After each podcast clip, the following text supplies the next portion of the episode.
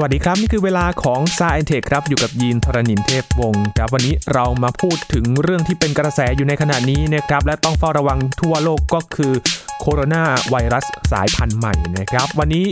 มาย้อนดูกันนะครับว่าจุดเริ่มต้นของโคโรนาไวรัสนี้เกิดขึ้นได้อย่างไรและเราจะไปย้อนดูนะครับว่าโรคระบาดที่เกิดขึ้นทั่วโลก มีหลักเกณฑ์อะไรและเราต้องรับมือกับความเสี่ยงนี้อย่างไรบ้างใน s า i e n t e c h วันนี้ครับ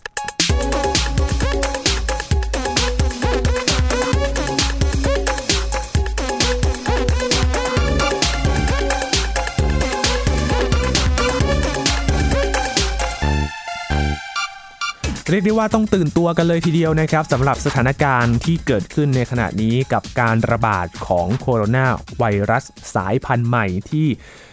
มีต้นกำเนิดจากเมืองอู่ฮั่นในประเทศจีนครับ ตอนนี้หลาย ๆ ประเทศเพิ่มมาตรการแล้วก็เข้มงวดกับการตรวจสุขภาพแล้วก็อาการที่เกิดขึ้นในขณะนี้นะครับ โดยเฉพาะคนที่เดินทางไปในประเทศจีนตอนนี้ คนในประเทศจีนก็ตอนนี้ต้องเข้าออกประเทศ ยากลำบากมากขึ้นนะครับเพราะว่ากักกันการระบาดของโรคนะครับวันนี้มาคุยกันครับว่าโคโรนาไวรัสนี้คืออะไรและเกิดการระบาดได้อย่างไง วันนี้คุยกับอาจารย์พงศกรสายเพชรครับ สวัสดีครับอาจารย์ครับสวัสดีครับคุณดีนครับสวัสดีครับท่านผู้ฟังครับ อาจารย์ครับที่มาของไวรัสตัวนี้นะครับสายพันธุ์ใหม่ที่เกิดขึ้น มันเกิดขึ้นได้ยังไงครับอาจารย์ ก่อนจะถึงตรงนั้นเราคุยกันเรื่องไวรัสเป็นพื้นฐานก่อนนะครับครับ ไวรัสนี่มันก็แบบเป็นสิ่งที่เกือบมีชีวิตนะครับ โดยตัวมันเองเนี่ยมันคล้ายๆมันเป็นก้อนโปรตีนที่แบบว่าหุ้มหุ้มสารพันธุกรรมของมันครับแล้วมันก็มีแค่นั้นเองนะครับ คือมันก็ลอยไปลอยมา ปกติมันจะไม่ได้ไปทำนู่นทำนี่ไม่ได้ไปเพิ่มจำนวนอะไรหรอกอืมจนกระทั่งไอ้ก้อนโปรตีนเนี่ยมันลอยไปแล้วก็แบบไปติดกับเซลล์บางเซลล์เซลล์สิ่งมีชีวิตบางเซลล์อาจจะเป็นเซลล์แบคทีเรีย หรือเซลล์ของสัตว์ต่างๆ หรือเซลล์ของคนก็ได้นะครับ แล้วพอมันติดเนี่ยบางไวรัสเนี่ยก็จะสามารถ ส่งสารพันธุกรรมมันเข้าไปในเซลล์ได้ แล้วมันก็อาศัยว่าไอเซลล์สิ่งมีชีวิตเนี่ยช่วยก๊อปปี้ทำการเพิ่มจำนวนสารพันธุกรรม แล้วการสร้างชิ้นไวรัสอันใหม่ขึ้นมาเรื่อยๆได้ แล้วก็คือพอมันมีอย่างนี้ปุ๊บเนี่ย มันก็ไม่ได้ตั้งใจมาทำร้ายอะไรเรานะ แต่ว่าไอการที่มันมายึดให้เซลล์เราช่วยผลิตตัวมันเนี่ยมันทำให้เซลล์เราตาย คือพอผลิตผลิตเยอะๆเซลล์มันก็แตกครับมันก็เลยก็เสียหายกับร่างกายเราไงครับ แล้วคราวนี้ไอ้ไวรัสเนี่ยมันก็มันเป็นของชิ้นเล็กมาก เพราะฉะนั้นมันก็แบบมีความซับซ้อนน้อยครับ แล้วก็มันลอยไปลอยมาเนี่ยมันก็มีโอกาสที่ว่าสารพันธุกรรมของมันเปลี่ยนไปเปลี่ยนมาง่าย เพราะฉะนั้นเราก็จะมีไวรัสประเภทใหม่ๆ ขึ้นมาเรื่อยๆเรื่อยๆนะครับไวรัสส่วนใหญ่มันก็ไม่ได้มีผลอะไรกับเราหรอกคือมันเข้ามาแล้วสมมติว่าติดในร่างกายเรา มันก็อาจจะถูกระบบภูมิคุ้มกันเซลล์เม็ดเลือดขาวเราทำลายไปสบายสบายๆแต่ว่าบางครั้งมันทำให้เกิดอาการ แบบรุนแรงขึ้นมา หรือว่าบางทีมันกระตุ้นให้ระบบภูมิคุ้มกันเราทำงานรุนแรงเกินไป แล้วก็เริ่มทำลายตัวเราเองอะไรอย่างเงี้ยมันทำให้เราป่วยหนักได้นะครับ เพราะฉะนั้นไวรัสทั้งหลายนั้นก็เต็มไปหมด นักวิทยาศาสตร์พบเป็นหลักพันหลายพันประเภท แต่ว่าคิดว่าประเภททั้งหมดที่มีอยู่ในโลกน่าจะมีหลักล้าน น่าจะห้าล้านสิบล้านอย่างนะโแต่ว่าแต่ส่วนใหญ่มันก็ไม่ได้ทำอะไรกับเราไม่ได้ยุ่งอะไรกับเรา มีส่วนน้อยไม่กี่ตัวที่มันจะทำให้เกิดโรครุนแรงในเรานะครับครับ แล้วก็ไวรัสที่เราเจอประจำเลยเนี่ย เกือบทั้งปีประจำเนี่ยก็คือไวรัสที่ทำให้เกิดหวัดนะครับอืมเกิดคัดจมูกจามอะไรต่างๆ เนี่ย คือมันก็ไปทำให้เยื่อจมูกเยื่ออะไรทำงานผิดพลาดแล้วก็จามนะแล้วก็พวกไข้หวัดใหญ่ต่างๆเนี่ยก็เป็นเชื้อโรคที่มาจากพวกไวรัสนะครับครับ คราวนี้มาพูดถึงไวรัสสายพันธุ์ใหม่ เราค้นพบมันขึ้นมาเมื่อปลายปีนี้เองนะครับ ปลายปีที่แล้ว 2562 นะครับพ บที่เมืองจีนนะ อันนี้ก็ตั้งชื่อว่าไวรัสโคโรนาสายพันธุ์ใหม่ 2019 นะครับ หรือว่าเราเรียกกันว่าไวรัสอู่ฮั่นคืออู่ฮั่นนี่คือเมืองที่มันเริ่มระบาดครั้งแรก ครับไอไวรัสนี้ก็เป็นไวรัสที่หน้าตามันจะเป็นลูกบอลกลมๆ แล้วก็มีหนามแหลมๆเต็มไปหมดเลย แล้วถ้าเกิดเราส่องในกล้องจุลทรรศน์อิเล็กตรอนเนี่ยเราก็จะเห็นแบบว่ามีกลมๆแหลมๆมันก็อยู่ในสายพันธุ์ที่เรียกว่าโคโรนาไวรัสโคโรนานี่แปลว่ามงกุฎก็คือแบบว่ามันดูเห มือนกับมงกุฎนะครับกลมๆแล้วก็มีแหลมๆชี้ๆๆๆเต็มไปหมดอืมอ่าไอโคโรนาไวรัสเนี่ยมันมีในร่างกายคนก็หลายประเภทอยู่แล้ว ที่เราพบเนี่ยในคนที่แบบสามสี่ประเภทอยู่แล้วนะครับครับแล้วก็ที่เป็นโรคแรงๆก็อีกสองสามประเภทนะ เพราะฉะนั้นไอ้ที่เรารู้จักมันก็มีหกประเภท ประเภทนี้เป็นประเภทที่เจ็ดนะครับ คือโรคหวัดประมาณ 20-30%ที่เวลาเราเป็นหวัดเนี่ย จะเกิดจากโคโรนาไวรัสที่มีอยู่แล้วที่เรารู้จักอยู่แล้วครับปรากฏว่าไอ้ตัวนี้เป็นตัวใหม่เพิ่งเกิดมา แล้วเราก็เลยกำลังทำความรู้จักกับมันนะครับประเภทใหม่เนี่ยมันบอกว่ามันชอบมาติดกับเซลล์ปอดของเราอืมเซลล์ในในระบบทางเดินหายใจนะครับ แล้วมันก็เลยทำให้แพร่กระจายง่าย เช่นเพราะว่าพอระคายเคืองแล้วเราจามเราไออย่างเงี้ยไอไวรัสมันก็กระเด็นติดไปกับของเหลวที่ออกมาจากปากจากจมูกเราอืมก็อาจจะ คนอื่นหายใจเข้าไป หรือว่าจามแล้วติดไว้ตามพื้นตามที่จับประตูที่บันไดเลื่อนหรือที่กดลิฟต์อะไรอย่างเงี้ยแล้วคนต่อมาไปจับ แล้วมันก็ติดนิ้วมาแล้วก็เราก็แบบคนนั้นไปถูจมูกใส่ปากขยี้ตาอะไรอย่างเงี้ยไวรัสมันก็เข้าร่างกายคนต่อไปได้นะครับ อาจารย์ครับก็เลยยินถามครับนิดนึงครับอาจารย์ไอครัที่บไวรัสเนี่ยไปติดกับในปอดใช่ไหมครับอาจารย์ แสดงว่าไวรัสใช่ครับแต่ละประเภทมันมันเข้าไปสู่ร่างกายไม่เหมือนกันเหรอครับอาจารย์ เออมันเข้าไปแล้วมันจะไปติดกับเซลล์ประเภทต่างๆกันครับนะครับอืมเช่นไอ้พวกที่หวัดก็ติดอยู่แถวๆจมูกนี่แหละครับนะพวกไข้หวัดพวกที่มันทำให้ไออะไรต่างๆ ที่ทำให้ปอดอักเสบมันก็จะไปแถวปอดครับนะอืมบางอันมันก็เข้าไปกระแสเลือดไปทำอวัยวะอื่นๆของเราได้เหมือนกันนะครับ แต่ว่าไอ้ที่เรากังวลตอนนี้มันคือมันติดในปอดแล้วทำให้มันกระจายง่ายอ่าคือเราไอเราจามมันเลยกระจายง่ายครับอันนี้ก็ข้อเสียคือมันมันกระจายง่าย แต่ว่าข้อดีของมันก็ยังมีอยู่นะคือ มันไม่รุนแรงมากนักนะครับเทียบกับญาติญาติๆของมันที่ทำให้เกิดโรคซาร์สหรือโรคเมอร์สนะอืมไอ้นั่นน่ะอัตราการตายพอเป็นแล้วตายตั้ง10หรือ30%ทีเดียวครับไอ้โคโรนาไวรัสเท่าที่เราพบตอนนี้ไอ้ตัวใหม่เนี่ยอัตราการตายน่าจะต่ำกว่า2%นะครับอืมนะแล้วก็ส่วนใหญ่คนที่ตายนั่นคือ คนที่ระบบภูมิคุ้มกันอ่อนแอลงไปแล้ว เช่น คนแก่อายุเยอะสุดยุงสูงนะครับครับ เพราะฉะนั้นสิ่งที่เราต้องพยายามทำก็คือ ทำร่างกายให้แข็งแรงเอาไว้เนาะแล้วก็ครับพยายามอย่าไปติด อย่าไปเอาไวรัสเข้าร่าง คือไม่ใช่เรื่องเรื่องวิกฤตในเชิงที่ว่าถ้าได้ไวรัสปุ๊บเราจะตายอะไรอย่างนี้ไม่ใช่ครับคือคนส่วนใหญ่ที่ได้ไวรัสนี้เราจะรอดนะ97 98เปอร์เซ็นต์น่าจะไม่มีอะไร ระบบภูมิคุ้มกันจะสู้ได้อยู่แล้ว ยิ่งถ้าเกิดเราป้องกันระวัดระวังอยู่พอมีอาการไปหาหมอเงี้ยเขาก็จะรักษาตามอาการต่างๆควบคุมไม่ให้มันอาการรุนแรงเกินไป อาจารย์ครับการที่เราได้ไวรัสเข้ามา แล้วอาการมันแสดงออกมา มันหมายถึงการที่เราต่อต้านไวรัสนี้หรือเปล่าครับอาจารย์ ครับคือเอาเรื่องอาการปอดบวมก่อนครับไอ้ปอดบวมเนี่ยไอ้เซลล์ไวรัสมันเข้าไปติดในเซลล์ในปอดเนี่ยแล้วมันให้เซลล์ปอดมันผลิตไวรัสเพิ่ม แล้วก็ภูมิคุ้มกันก็มาสู้มาต่อสู้ใช่ไหมครับ มันก็พยายามภูมิคุ้มกันก็ทำงานเต็มไปหมดเลย แล้วบางทีมันก็ทำลายปอดเราตัวเองเราด้วยอืมคือปอดเราเสียจาก ไวรัสด้วย แล้วก็ภูมิคุ้มกันเราด้วยพวกนี้พอถ้าคนคนไหนที่ภูมิคุ้มกันทำลายตัวเองเยอะอย่างเงี้ยก็โอกาสที่จะเสียชีวิตมันก็เพิ่มขึ้นได้ด้วยเนาะมันกระตุ้นเกินอะไรอย่างเงี้ยอ๋อนะนะก็แต่แสดงว่าว่าภูมิคุ้มกันที่เกิดขึ้นในร่างกายเราเนี่ยไม่ได้เพียงแค่ทำให้มันเป็นปกติเท่านั้นบางทีมันอาจจะทำให้ครับเกิดผลเสียกับร่างกายได้ด้วย ใช่ครับบางทีก็เป็นอย่างนั้นนะครับใช่อืมแล้วก็ไออาการที่มันทำให้ระคายเคืองต่างๆทำให้แบบร่างกายเราก็แบบจามไอต่างๆ เนี่ยมันก็เป็น อาการที่มันเป็นการคัดเลือกพันธุ์ของไวรัสหรือไวรัสที่ทำให้เกิดอาการอย่างนี้ได้มันก็จะกระจายได้ง่าย มันก็จะเป็นโรคระบาด คือถ้าเกิดมันทำให้ติดแล้วก็แบบทำให้คนคนไม่กระจะไม่ไม่ไอไม่อะไรเงี้ยมันก็จะไม่แพร่หลายแล้วก็จะไม่รู้จักโรคใหม่ๆพวกนี้ไป อาจจะทำให้คนนั้นป่วยไปแล้วก็หายไปแต่ไม่ได้ระบาดครับ ครับ แต่ว่าอู่ฮั่นนี่คือไอกระจายไปทั่วเลย เพราะฉะนั้นอย่างในประเทศจีนที่เขามีมาตรการแบบเด็ดขาดมากคือ ลดการเดินทางต่างๆ และให้คนอยู่ในบ้านต่างๆ ให้คนใส่หน้ากากตลอดเวลาเนี่ยคือเขาต้องการให้ลดการแพร่กระจายของมันนะครับครับแล้วผมว่าก็เป็นสิ่งที่ดีที่ควรจะทำอยู่แล้ว แม้ว่ามันจะทำให้หลาย ๆ คนโดยเฉพาะในประเทศไทยเราตื่นเต้นเกินไปเนาะอืมเห็นว่าโอ้โหมันต้องแย่มากแน่เลยคือแบบถ้าเกิดเขาทำอย่างนี้มันต้องแบบเป็นเรื่องเหมือนในในหนังแบบมีหนังซอมบี้หนังอะไรต่าง ๆ ที่เป็นอย่างนั้นเลย แต่จริงๆมันคือ เขาเข้าดูแล้วว่าอัตราการกระจายมันสูง เพราะฉะนั้นสิ่งที่ทำให้ดีที่สุดคือลดไม่ให้คนที่ยังไม่โดนเนี่ยไม่ให้มาผสมกับคนที่อาจจะติดเชื้อแล้วเพราะอย่าเคลื่อนที่อย่าเดินทางอย่ามาพบกันในที่ต่างๆครับแล้วก็รอไปสักสิบวันสองสัปดาห์อย่างเงี้ยคนที่เป็นก็จะค่อยๆหายไปเองส่วนใหญ่นะครับครับ แล้วก็คนที่ไม่เป็นก็ไม่เป็นไรแล้ว แล้วมันก็คงจะค่อยๆซาไป แล้วก็ในระหว่างเนี้ยระหว่างที่เราแยกคนอย่างเงี้ยก็จะทำให้มันไม่ระบาดเยอะเกินไปเนี่ยก็จะมีเวลาในการศึกษาว่าไวรัสนี้จะต่อสู้กับมันอย่างไร ก็มีหลาย ๆ ห้องวิจัยในโลกแล้วที่พยายามสร้างวัคซีนสร้างวิธีต่อสู้นะครับครับคาดว่าจะเริ่มวัคซีนเริ่มเทสในคนได้ประมาณสักสามเดือนหลังจากนี้ครับ แล้วก็ถ้าเกิดไม่มีอะไรผิดพลาดก็ภายในปีหน้าเราก็น่าจะมีวัคซีนได้สำหรับของพวกนี้นะครับคือในที่สุดมันจะกลายเป็นโรคแบบเหมือนเราฉีดวัคซีนการไข้หวัดใหญ่อะไรอย่างเงี้ยแล้วก็ฉีดประจำปีนะครับอาจารย์ครับในที่ทำสุดไมการทำวัคซีนถึงต้องใช้เวลานานขนาดนั้นครับอาจารย์ คือเราจะต้อง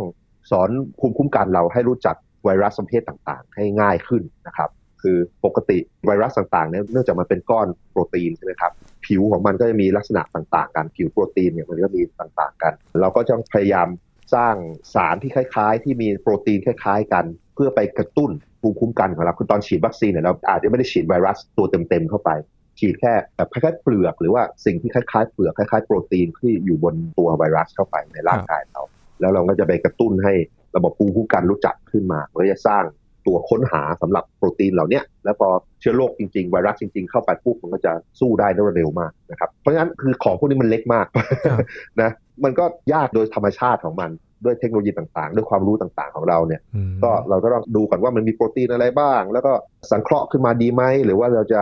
ทำให้ฆ่าไอ้ไวรัสพวกนี้ทำลายไวรัสเอาแต่เปลือกได้ไหมต่างครับๆแล้วพอได้มาแล้วก็ต้องทดลองอีกว่ามันไม่มีผลข้างเคียงต่างๆครับอืมเพราะฉะนั้นทำได้เร็วที่สุดก็แบบเนี้ยครับหลักหนึ่งเดือนสองเดือนสามเดือนถึงจะเริ่มทดลองได้ครับอืมเพื่อให้ในอได้นาคตอาจจะมีวิธีเร็วขึ้น แต่ว่าตอนนี้ก็เป็นประมาณนี้ครับ เพื่อให้ได้ประสิทธิภาพให้ดีที่สุดเลย ใช่ครับ แล้วที่สำคัญมันต้องปลอดภัยอะครับ คืออมไม่ใช่ว่า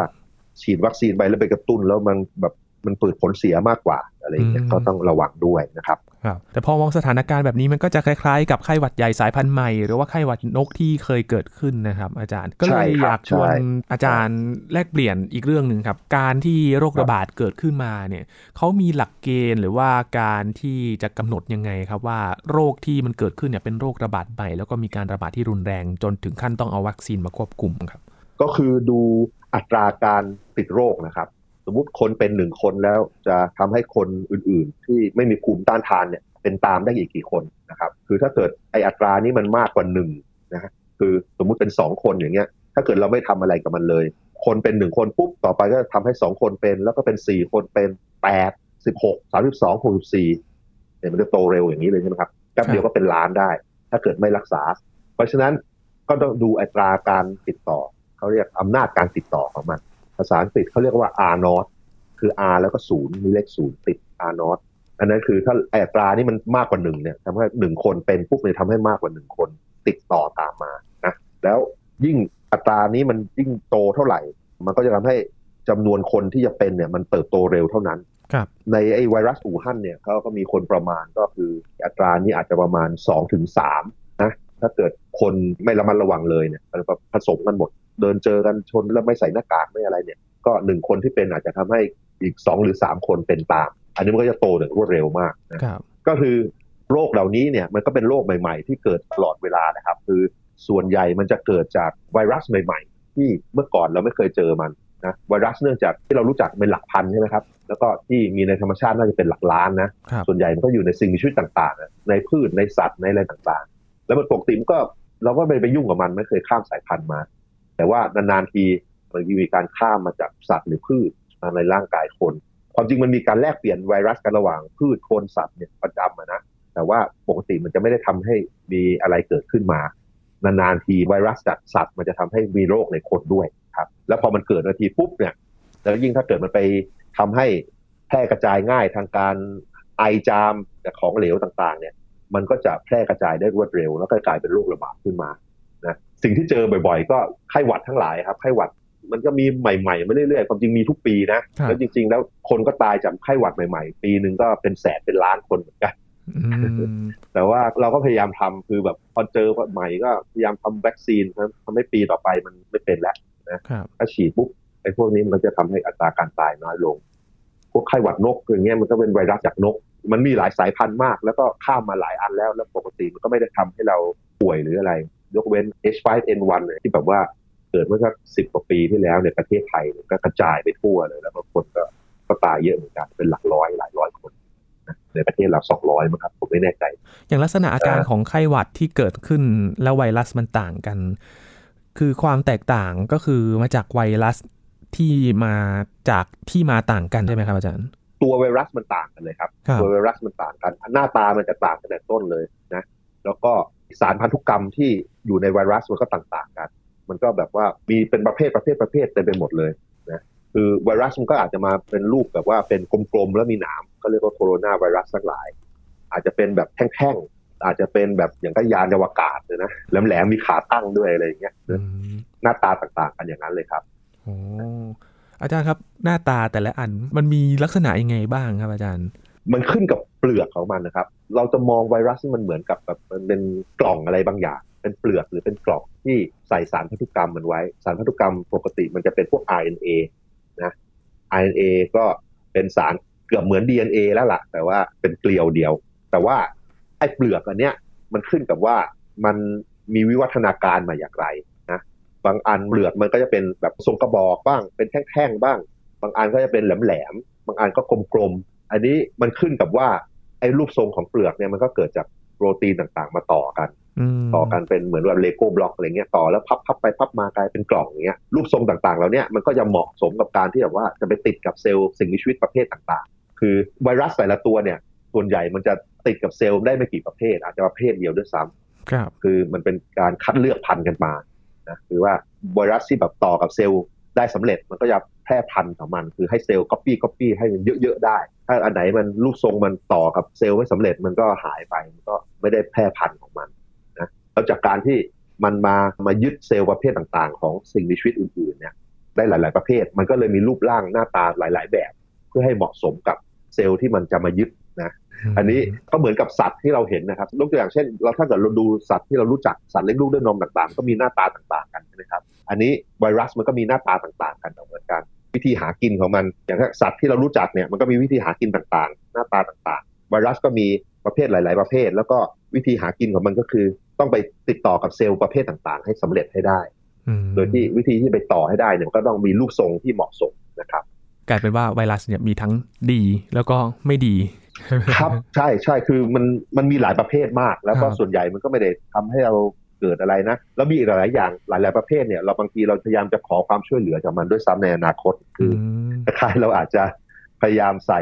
สารพันธุกรรมบางอย่างที่เราอยากจะใส่ไปในเซลล์ของเราอย่างเงี้ยครับเราจะพยายามตัดต่อพันธุ์มัน แล้วก็พยายามให้ไวรัสเนี่ยไปติดเซลล์ของเรา แล้วก็ส่งสารพันธุกรรมเหล่านั้นเข้าไปในเซลล์เราด้วย อาจจะเป็นวิธีรักษาโรคบางโรคแล้วนะบางประเภทนะครับอืมในนี้ในอนาคตมันคงใช้มากขึ้น ก็ต้องทำให้ดีอะคือ ก็ต้องเลือกแบบว่าที่มันเหมาะสม ไวรัสที่เหมาะสมไม่ทำให้เกิดโรค แล้วก็ไม่มีผลข้างเคียงต่างครับก็เลยมีสาขาวิชาในเรื่องของ ไวรัสวิทยาใช่ไหมครับอาจารย์ที่ทำการศึกษาเรื่องนี้ๆใช่ครับใช่ลึกซึ้งมากครับลึกซึ้งโอ้คนก็ทำงานกันหนักมากครับนะครับก็แปลว่าเป็นสาขาหนึ่งที่น่าสนใจแล้วก็ต้องทำงานกันต้องอัปเดตกันตลอดเวลาเลยนะครับ อาจารย์ ใช่ครับใช่จำนวนประเภทไวรัสมันเยอะมหาศาลมันมากกว่าสัตว์เยอะเลยครับนะคือสิ่งมีชีวิตบนโลกส่วนใหญ่เนี่ยคือแบคทีเรีย แล้วก็แบคทีเรียส่วนใหญ่แต่ละประเภทเนี่ยมันก็จะมีไวรัสที่มาหากินกับมันเสมอครับ ก่อนสิ่งมีชีวิตจะเป็นก้อนใหญ่ๆ อย่างพวกเราเนี่ยเมื่อก่อนสิ่งมีชีวิตเซลล์เดียวทั้งหลายเนี่ยมันเต็มไปหมดเลย ที่เรามองไม่เห็นเนี่ยแบคทีเรียเต็มไปหมด ในร่างกายของเราก็มีแบคทีเรียมากกว่าจำนวนเซลล์มนุษย์สักหลายเท่านะครับมันก็เกาะเกาะๆเราอยู่เนี่ยเต็มไปหมด แล้วก็แต่ละตัวเซลล์แบคทีเรีย แต่ละตัวก็จะมีไวรัสที่จะมาหากินกับมันจะมาพยายามบังคับให้แบคทีเรียช่วยแพร่พันธุ์ไวรัสให้อะไรอย่างเงี้ยเต็มไปหมดเลยโอ้มีหลายอย่างแล้วก็ต้องระวังแล้วก็เรียนรู้กับตัวไวรัสอยู่ตลอดเวลานะครับอาจารย์ทีนี้ อะไรก็ไม่แน่ไม่นอนนะครับ อาจารย์ความเสี่ยงครับมันก็ต้องมีอยู่แล้ว ทีนี้เราจะรับมือกับความเสี่ยงพวกนี้ยังไงบ้างครับโดยเฉพาะโคโรนาไวรัสที่เกิดขึ้นในขณะนี้ครับอาจารย์ ก็สำหรับคนทั่วไปนะครับ ถ้าไม่ใช่นักวิทยาศาสตร์หรือหมอเนี่ยคนทั่วไปก็ต้องพยายามลดความเสี่ยงตัวเองนะคืออย่างแรกเราพยายามต้องป้องกันตัวเราจากโรคไข้หวัดต่างๆ หรือหวัดต่างๆ อย่างไรเนี่ยเราก็ควรจะทำอย่างนั้น ยกตัวอย่างเช่น ที่มีคำที่เข้าท่องเคยมีอะไรนะกินร้อนช้อนกลางล้างมือนะ ทานอาหารที่มันร้อนๆอาหารที่แบบว่าสุกมีความร้อนในการทำอะนะฮะมันเพราะมันจะฆ่าไวรัสทำลายไวรัสไปได้ ช้อนกลางก็คือใช้ช้อนกลางในการตักอาหารครับเราจะได้มีการแพร่ไวรัสจากคนหนึ่งไปอีกคนหนึ่งไวรัสพวกนี้มันจะต้องเกาะของเหลวเกาะอะไรจากคนหนึ่งไปอีกคนหนึ่งอยู่แล้วเพราะมันบินเองไม่ได้นะครับ คือมันก็ต้องแบบจากน้ำลายจากน้ำมูกจากของเหลวในร่างกายที่กระเด็นออกมานะแล้วก็ล้างมือบ่อยๆ เพราะว่ามือเราเนี่ยเราก็ไปจับนู่นจับนี่ถ้า เกิดมันมีของเหลวที่มีไวรัสติดอยู่ติดนิ้วมา ถ้าเกิดเราไปแตะปากเข้าขยี้ตาติดจมูกมันก็เข้าร่างกายเราได้ครับแล้วก็อีกอันหนึ่งคือตอนนี้เราไปในที่คนมากๆเราก็ใส่หน้ากากด้วยนะครับหน้ากากสำหรับการแพทย์นะหน้ากากที่มันมีข้างหนึ่งเป็นสีเขียวหรือน้ำเงินนะแล้วข้างหนึ่งขาวๆอะแล้วก็ใส่ให้ถูกต้องคือเอาด้านที่มีสีออกด้านหน้าซะนะแล้วก็ปิดตรงลวดที่ดูแถวจมูกก็กดให้มันแนบลงมา แล้วก็หายใจผ่านนั้นคือมันก็จะทำงานได้ เพราะว่า หน้ากากนี่มันก็เส้นใยมันเนี่ยมันก็กันไม่ให้พวกของเหลวละอองของเหลวต่างๆ วิ่งผ่านได้ ไวรัสมันก็ออกเข้ามาต่อไม่ได้ แล้วก็เปลี่ยนหน้ากากด้วยถ้าเกิดหน้ากากมันเริ่มเปียกครับหน้ากากเก่าแล้วถ้าวันหนึ่งก็ใช้ก็ทิ้งไปซะทำลายไปนะครับถ้าเกิดมันเริ่มเปียกเปียกเนี่ยมันจะใช้งานไม่ได้แล้ว เพราะว่าพอเปียกปุ๊บของเหลวต่างๆ มันเริ่มซึมผ่านได้สบาย ไวรัสก็วิ่งตามมาได้ครับแล้วก็มีอะไรอีกนะที่คนควรจะทำเรื่องของลดร่างความกายเสี่ไหมยงครับอาจารย์ว่า ร่างกายทำให้แข็งแรงไว้นะ ออกกำลังกายทานอาหารนอนให้พอ วิธีที่ต่อสู้ไวรัสที่ดีที่สุด ตอนเนี้ยก็คือภูมิคุ้มกันของเราเองนี่แหละครับนะถ้าเกิดเรานอนไม่พอพักผ่อนไม่พออะไรต่างๆร่างกายเราอ่อนแอโอกาสที่ไวรัสมันจะแพร่กระจายในร่างกายเราก่อนที่ระบบภูมิคุ้มกันจะต่อสู้ได้มันก็มากขึ้นนะเพราะฉะนั้นถ้าร่างกายเราแข็งแรงภูมิคุ้มกันแข็งแรงปุ๊บไวรัสอะไรเข้ามาก็ทำลายได้เร็วพอ อย่างที่ว่าคือไอ้ไวรัสฟันเนี้ยอู่ฮั่นเนี่ยคนส่วนใหญ่ ไม่เป็นไรหรอกคือเข้าไปแล้วแหละมันไม่ไม่ไม่ตายเอางี้ดีกว่า บางคนอาจจะไม่มีอาการอะไรด้วยซ้ำอืมถ้าเกิดมีอาการมันลงปอดแล้วปอดบวม คือหมอเขาจะรักษาประคองอาการ พอภูมิคุ้มกันเราแข็งแรงพอมันสู้ได้ก็ชนะก็รอดตาย ก็90กว่าเปอร์เซ็นต์เกือบเกือบร้อยเปอร์เซ็นต์นะไม่ใช่ไวรัสเหมือนในหนังในซอมบี้ที่เป็นแล้วตายทุกคนไม่ใช่อืมบางทีมันก็ทำให้คนตื่นเต้นนะแบบคนก็พาดหัวข่าว หรือว่าเอาคลิปวิดีโอปลอมคลิปจากหนังอะไรต่างๆ แล้วมาพากใหม่ บอกว่าเป็นสถานการณ์ใน ที่อู่ฮั่นในเมืองจีนอะไรต่างๆ มันมันก็เกินไปครับแล้วก็มันก็มีปัญหาการเมืองในฮ่องกงด้วยบางที มันก็มีคนแบบว่าอะไรนะผู้ประท้วงในฮ่องกงทำคลิปปลอมอะไรขึ้นมาอย่างเงี้ยอืมมันก็ดูเกินไปมันดูเกินไป เพราะว่าจากนักท่องเที่ยวชาวจีนที่มาเมืองไทย แล้วที่ประเทศไทยสามารถพบแล้วตรวจรักษาได้มาพบว่ามันก็เป็นโรคที่แบบไม่ได้รุนแรงอย่างนั้น คือไม่ได้ทำให้ตายเหมือนในหนังนะครับ มันเป็นปอดบวมประเภทใหม่ประเภทหนึ่งก็ต้องรักษาไปตามอาการ นะครับครับเพราะว่าข้อมูลจากหัวหน้าศูนย์โรคอุบัติใหม่ด้านคลินิกโรงพยาบาลจุฬาลงกรณ์สภากาชาติไทยก็ออกมายืนยันด้วยเหมือนกันนะครับว่า เจ้าโคโรนาไวรัสเนี่ยเป็นแล้วหายได้ ใช่ครับครับใช่ใช่แต่ว่าก็ต้องปลอดภัยไว้ก่อนนะครับ อาจารย์ในช่วงนี้เพราะว่า